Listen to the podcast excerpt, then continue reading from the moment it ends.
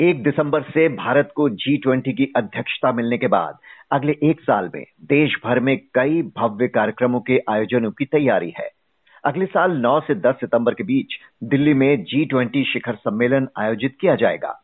इससे पहले देश भर में 50 से अधिक जगहों पर 200 के करीब बैठकें होंगी। तो कितना बड़ा अवसर है ये भारत के लिए और कौन सी बड़ी चुनौतियाँ सामने होंगी? आज की चर्चा इसी पर। बात करते हैं नवभारत टाइम्स के असिस्टेंट एडिटर नरेंद्र नाथ से। Narendra ji G twenty summit को भव्य और ऐतिहासिक बनाने की क्या तैयारियाँ हैं? आप जान रहे हैं कि जैसे एक दिसंबर से भारत ने जी ट्वेंटी की प्रेसिडेंसी औपचारिक रूप से हासिल कर ली। वैसे तो अभी जो इंडोनेशिया में हुआ था, वहीं पे प्रधानमंत्री मोदी ने इसे इसकी ज़िम्मेदारी ले ली थी, वहाँ ट्रांसफ़र हो गया था। अब ये जो आपने जैसे कहा, एक दिसंबर से जो शुरू हुआ और जो अगले साल नौ, दस सितंबर को जब मेन समिट होगा, यह एक ऐसा पीरियड है जहाँ पे जी ट्वेंटी से से जुड़ी, जो भी गतिविधि होगी या जो भी इवेंट्स होगी, वो भारत में होगी। जानते जी ट्वेंटी के सबसे ताकतवर देशों का समूह है, उस जिसमें रूस, अमेरिका, चाइना और सारे यूरोपीय देश है, उस तरह से हैं। तो उस लिहाज से ये जैसे सरकार ने भी कहा है या कई लोग कह रहे हैं ये ब्रांड इंडिया को एक डिप्लोमेटिक स्तर पे या और भी तमाम स्तर पे ग्लोबल स्टेज पे स्थापित करने का, एक शोकेस करने का, यह एक जो आप दस महीने का जो विंडो कहें, ये बहुत ही अहम विंडो है। जिसमें आप भारत के हर सॉफ्ट पावर की बात कहें या भारत की डाइवर्सिटी की बात कहें या भारत के अलग अलग टूरिज़्म के आस्पेक्ट की बात कहें तो उसी हिसाब से भारत ने जो अगले दस महीने के लिए जो सामने चुनौती, जो सामने जो जी ट्वेंटी समिट का जो जो भी सामने आया है, उस हिसाब से लिया है। और जो अभी हम लोगों की बात हुई है सरकार के अंदर अधिकारियों से, और ये जो रोड मैप बनाया है तो उसे ये क्लियर लग रहा है कि आगे ये बहुत ही पिछले और और जान ही रहे कि ये अभी सरकार और ये पूरा भारत हम लोग मिलकर twenty fifth year of independence Amritkaal भी मना रहे हैं।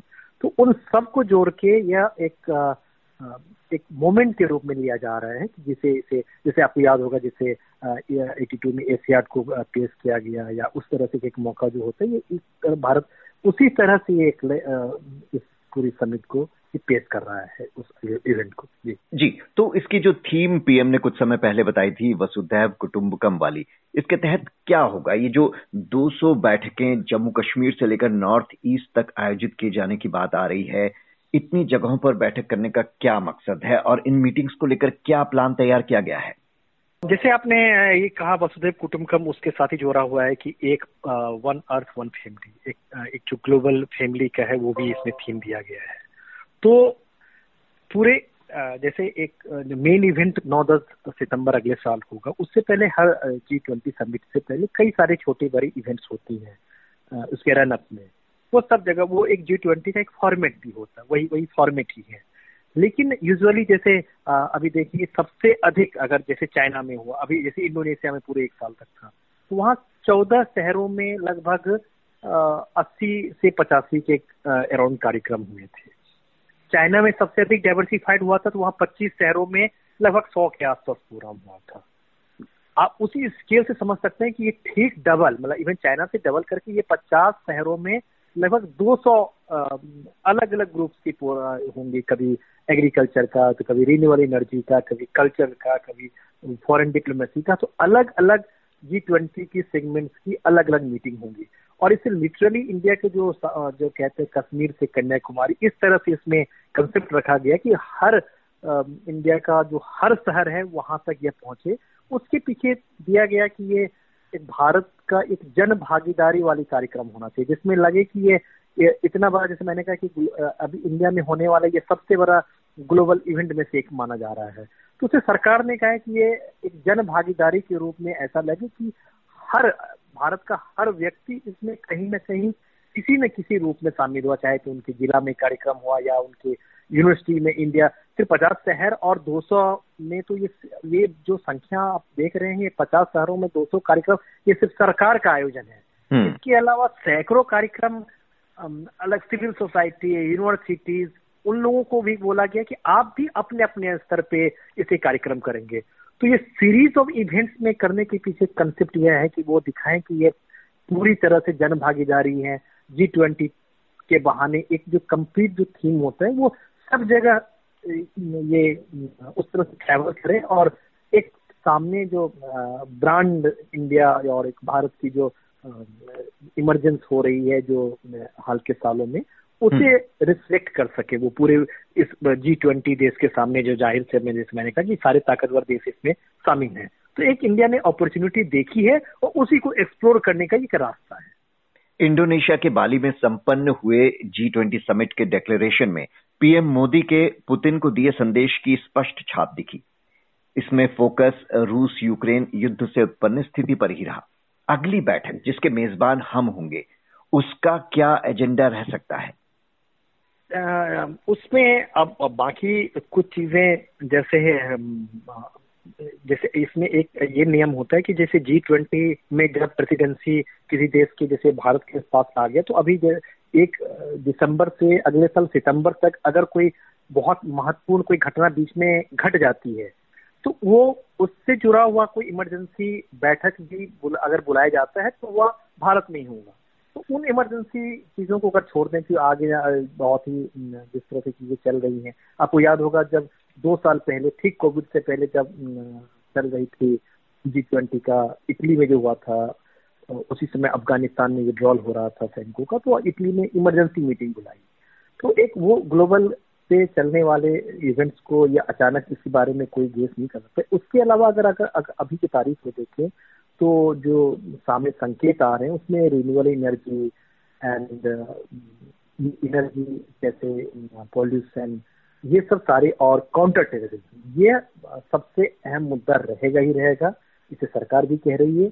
ये दो ये ऐसे दो मुद्दे हैं जिससे पिछले कई सालों से कुछ सालों से बहुत तेज बहस शुरू हुई है और इसमें भारत और दूसरे डेवलपिंग कंट्रीज़ का एक अपना स्टेक है वो इस समिट में रखना चाहेगी तो मुझे लग रहा है कि ये counter terrorism and energy sector जो अभी आज की तारीख में रिन्यूएबल एनर्जी या अलग अलग तरीके जो बात हम्म। ये दो सबसे अहम मसले तो रहेंगे ही रहेंगे भारत के सामने ये एक बड़ा अवसर है अपनी बात दुनिया के सामने रखने का। तो एक्सपर्ट्स कैसे देख रहे हैं इस अवसर को और अवसर के साथ साथ क्या बड़ी चुनौतियाँ भी रहेंगी हमारे सामने?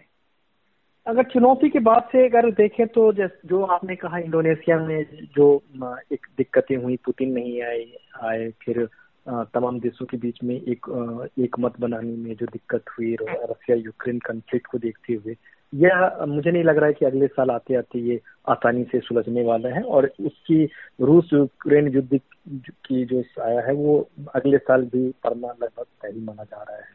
ज़ाहिर सी की बात है कि भारत उस समय, जैसे अभी लगातार रूस और यूक्रेन के बीच में अगर कोई एक दो देश मध्यस्थ करने की स्थिति में दिख रहा है तो भारत दिख रहा है। तो भारत अपनी इस पोजीशन का उपयोग उस वक्त भी करने की कोशिश ज़रूर करेगा और भारत की यही उम्मीद होगी कि तब तक बहुत हद तक कूल डाउन हो जाए, जिससे जी ट्वेंटी मीटिंग पर उसका असर नहीं पड़े। दूसरा, आपने कहा कि भारत भारत हाल के अगर आप देखें कि इस जी ट्वेंटी मीटिंग छोड़ भी दें तो तमाम फ्रंट पर अगर आप भारत का पोजीशन देखें तो हाल के सालों में भारत ने न सिर्फ़ अपनी बात कही है, भारत ने अपने बिहार में जो तमाम छोटे, बड़े जो डेवलपिंग कंट्रीज़ हैं, उनको साथ लेकर उनकी आवाज़ बनने की कोशिश की है।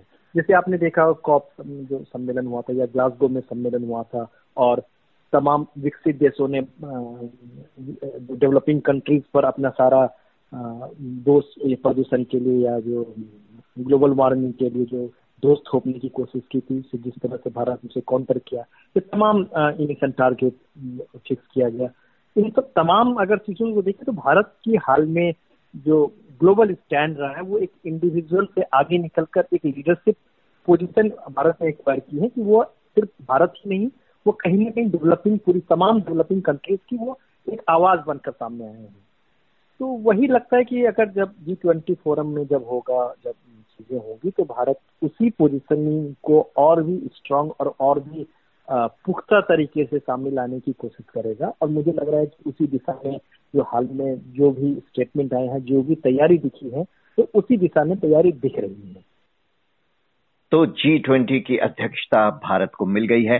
One earth, one family, one future की थीम पर देश के 50 से अधिक शहर गवाह बनेंगे ऐतिहासिक बैठकों के। और इनके साथ ही इन सरकारी कार्यक्रमों के साथ आम जन भी इस जश्न के भागीदार बनेंगे। नरेंद्र नाथ जी बहुत बहुत शुक्रिया आपका इस जानकारी के लिए।